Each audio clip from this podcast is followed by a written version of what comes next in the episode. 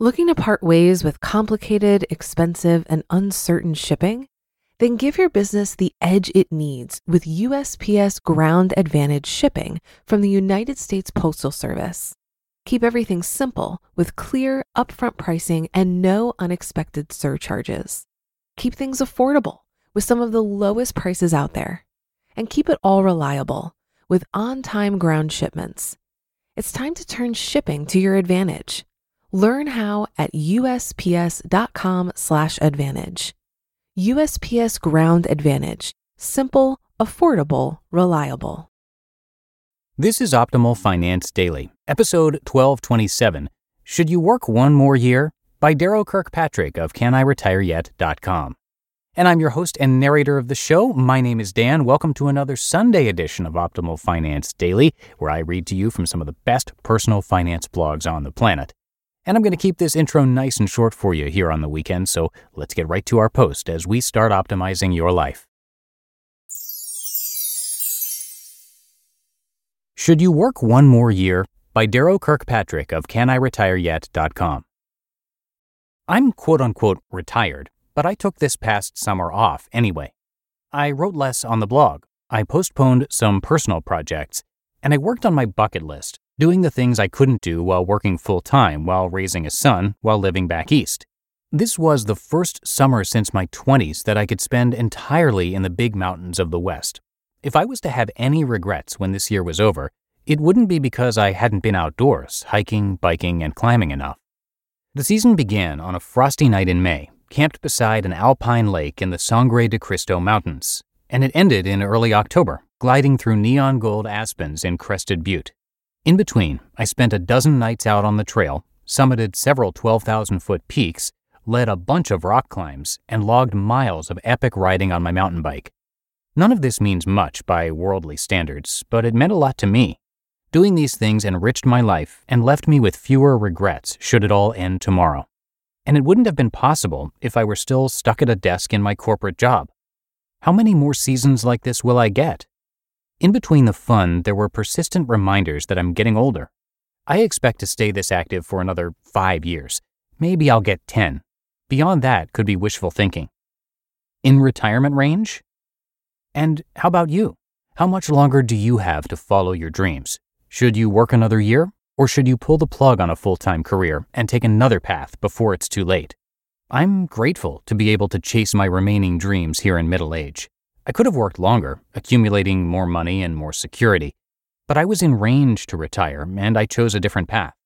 This is a difficult, very personal decision. Perhaps you are one of the lucky ones where the financial realities make the choice clear.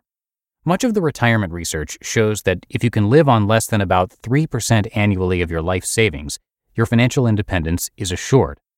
On the other hand, if you need more than about 5% of your savings annually, then you should probably keep working or else risk running out of money in retirement. But that leaves a lot of people within the right range but without a definite answer. If you can live on 3 to 5% of your savings, you probably have enough to retire if things go reasonably well, but nothing is guaranteed. So what should you do? Keep trading your life's energy for more security, work another year, or make the leap to something else. Simple calculation. Here is one straightforward approach for clarifying the decision. Admittedly, it ignores some variables, so like most attempts at predicting the future, it's a gross simplification, but it just might give you some insight. Start by calculating your net worth, the sum of all your assets. Next, determine your annual living expenses in retirement.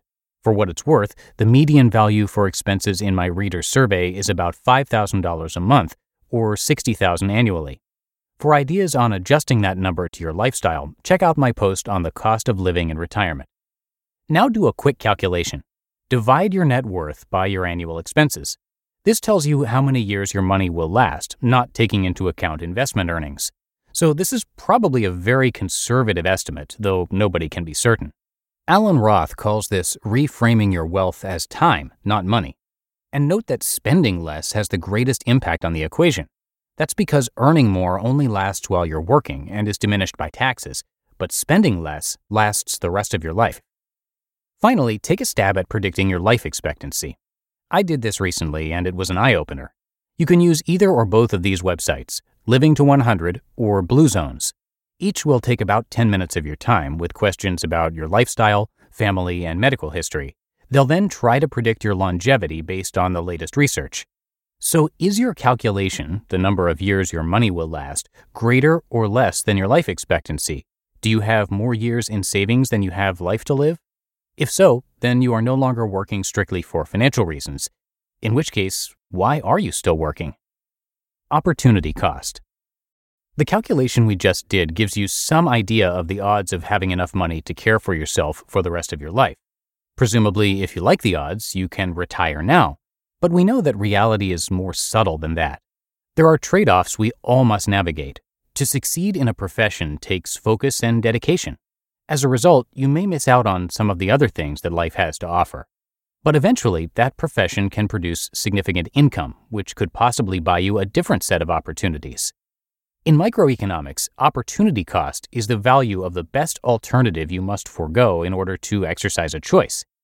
In theory, you will only make a choice if you think that the value you gain by doing so exceeds the opportunity cost, the value you would get by doing something else with your time and money. Should you work another year? Thinking about opportunity cost gets you evaluating your alternatives as each year passes instead of trying to predict cash flows into an uncertain future. The real question for anybody who thinks about this deeply is to be happiest, should I keep doing what I'm doing or make a change? At some point in their careers, most people are facing these choices or equations. Keep working. Get X1 dollars plus Y1 free time equals Z1 happiness. Or retire or do something else. Get X2 dollars plus Y2 free time equals Z2 happiness.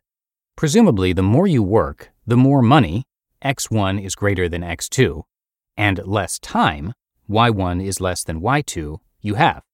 And presumably, more money and more time would both increase happiness, though not at the same rate. The goal is to optimize happiness, to make z2 greater than z1. The trick in solving these equations would seem to be in converting between dollars and time. But, life being what it is, they don't convert at a constant rate. In classic microeconomics theory, most goods are considered to have decreasing marginal utility. Each additional unit you consume brings you less additional happiness than the previous unit. So these are marginal dollars you're earning. If you've got more money than time, as many do late in their careers, how much do you care about another dollar? Assuming you know what to do with it, the time is much more valuable. The question is, how much more valuable? I'm not sure there's an easy mathematical answer, but there was definitely one in my heart when the time came for me to make the retirement decision over three years ago. Looking in the mirror. There's a school of thought that people are rational robots who should choose the activity that maximizes their income, that they shouldn't work for less than their worth. But that ignores quality of life factors. Most of us have changing formulas for happiness over time. I loved my work in the early years, was fascinated by computers and programming, and immersed myself in the field day and night.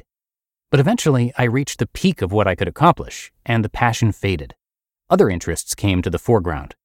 Twice I made major career decisions that involved turning down a management executive track and probable ensuing promotions and raises.